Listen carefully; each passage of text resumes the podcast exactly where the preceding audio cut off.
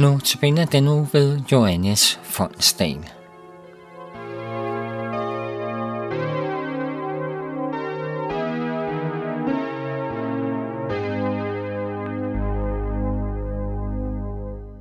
Velkommen til Notabene andagten. Jeg hedder Johannes Fondsdal. Vi skal høre sangen Jubler hver en sjæl på jord.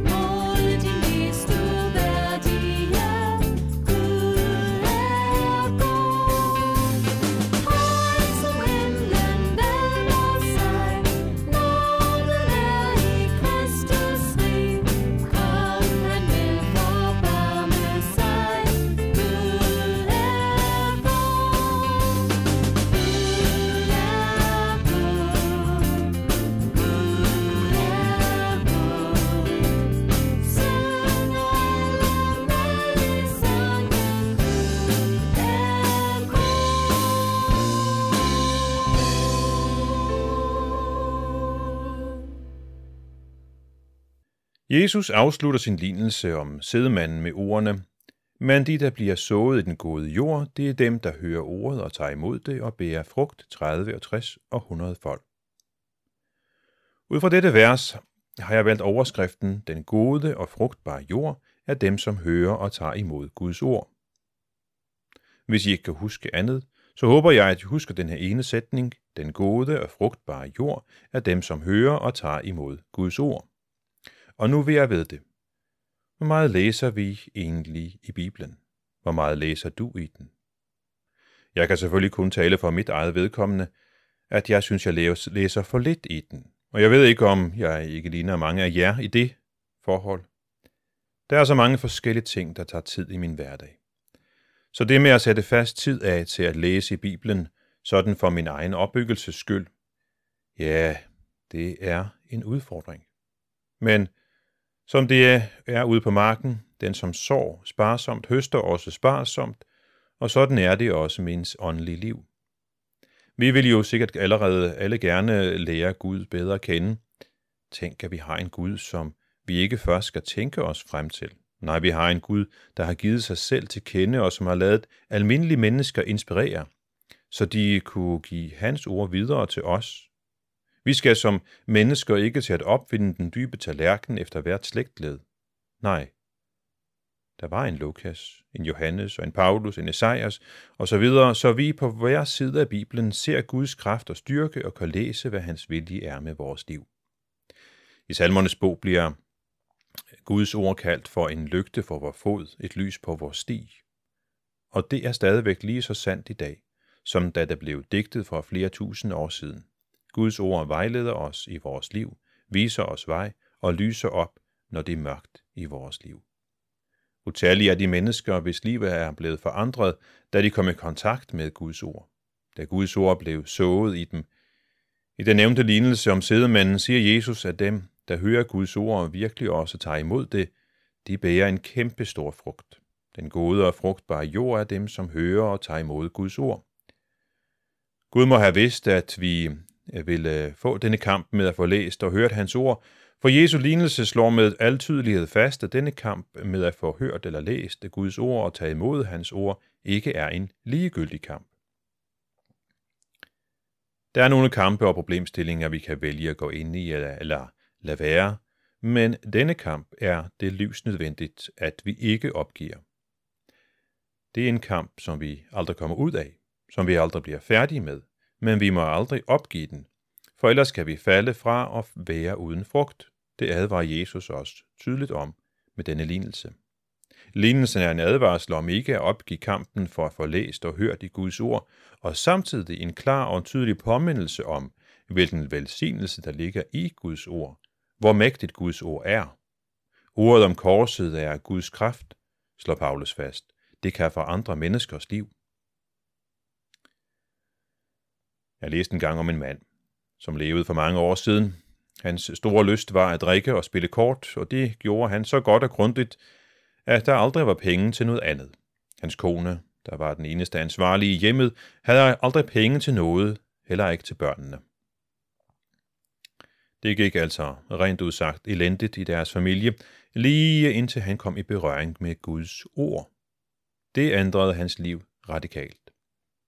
I stedet for at drikke, begyndte han at arbejde og bruge sine evner. I stedet for at spille alle sine penge op, så brugte han sine penge på at købe og sælge gårde, så han endte i en årrække var godsejer.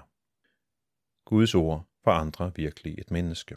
Profeten Esajas siger, Som regnen og sneen falder fra himlen og ikke vender tilbage dertil, men veder jorden, befrugter den og får den til at spire og give udsæt til den, der vil så, og brød til den, der vil spise. Sådan er mit ord, som udgår af min mund. Det vender ikke virkningsløst tilbage til mig, men gør min vilje og udfører mit ærende.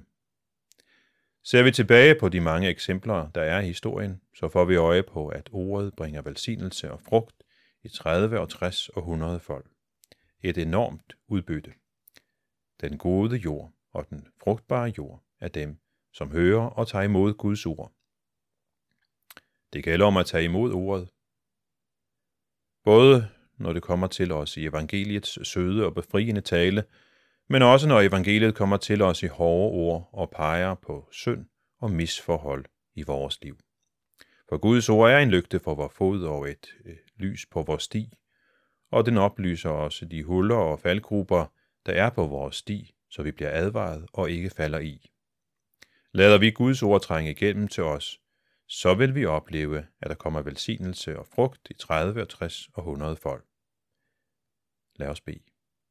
Kære Jesus, vi takker dig for, at du har sået dit ord i os og sendt din åndens varme brise hen over os.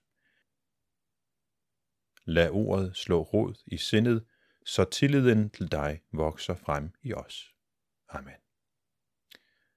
Vi skal høre sine nomine med sangen Midt i blandt os er Guds rige.